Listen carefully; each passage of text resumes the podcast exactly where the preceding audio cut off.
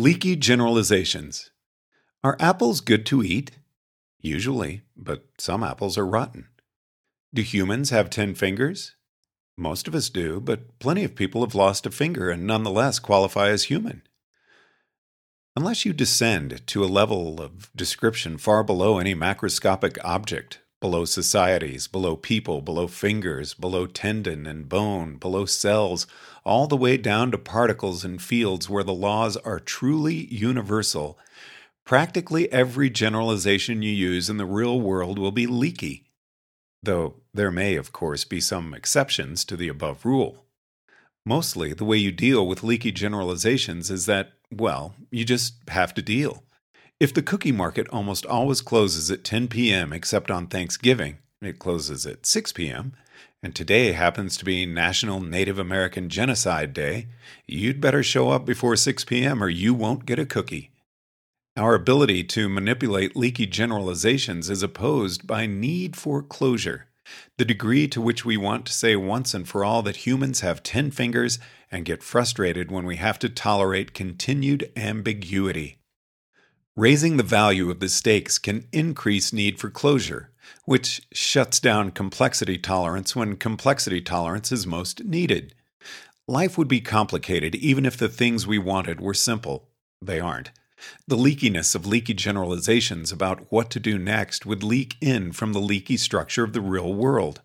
Or to put it another way, instrumental values often have no specification that is both compact and local.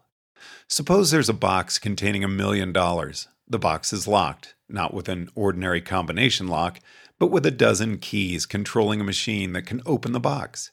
If you know how the machine works, you can deduce which sequences of key presses will open the box. There's more than one key sequence that can trigger the machine to open the box, but if you press a sufficiently wrong sequence, the machine incinerates the money. And if you don't know about the machine, there's no simple rules like pressing any key three times opens the box, or pressing five different keys with no repetitions incinerates the money.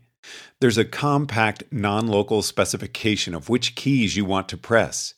You want to press keys such that they open the box. You can write a compact computer program that computes which key sequences are good, bad, or neutral. But the computer program will need to describe the machine, not just the keys themselves. There's likewise a local non compact specification of which keys to press, a giant lookup table of the results for each possible key sequence. It's a very large computer program, but it makes no mention of anything except the keys. But there's no way to describe which key sequences are good, bad, or neutral, which is both simple and phrased only in terms of the keys themselves. It may be even worse if there are tempting local generalizations which turn out to be leaky. Pressing most keys three times in a row will open the box, but there's a particular key that incinerates the money if you press it just once. You might think you had found a perfect generalization, a locally describable class of sequences that always open the box. When you had merely failed to visualize all the possible paths of the machine, or failed to value all the side effects. The machine represents the complexity of the real world, the openness of the box, which is good, and the incinerator, which is bad, represent the thousand shards of desire that make up our terminal values. The keys represent the actions and policies and strategies available to us. When you consider how many different ways we value outcomes and how complicated are the paths we take to get there, it's a wonder that there exists any such thing as helpful ethical advice, of which the strangest of all advices, and yet still helpful, is that the end does not justify the means. But conversely, the complicatedness of action need not say anything about the complexity of goals. You often find people who smile wisely and say, Well, morality is complicated. You know, female circumcision is right in one culture and wrong in another. It's not always a bad thing to torture people. How naive you are, how full of need for closure, that you think there are any simple rules. You can say unconditionally and flatly that killing anyone is a huge dose of negative terminal utility. Yes, even Hitler. That doesn't mean you shouldn't shoot Hitler. It means that the net instrumental utility of shooting Hitler carries a giant dose of negative utility from Hitler's death, and a hugely larger dose of positive utility from all the other lives that would be saved as a consequence. Many commit the type error that I warned against in terminal values and instrumental values, and think that if the net consequential expected utility of Hitler's death is conceded to be positive, then the immediate local terminal utility must also be positive, meaning that the moral principle, death is always a bad thing, is itself a leaky generalization. But this is double counting.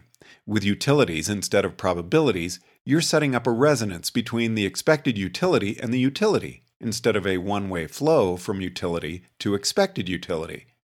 Or maybe it's just the urge toward a one sided policy debate. The best policy must have no drawbacks. In my moral philosophy, the local negative utility of Hitler's death is stable, no matter what happens to the external consequences, and hence to the expected utility.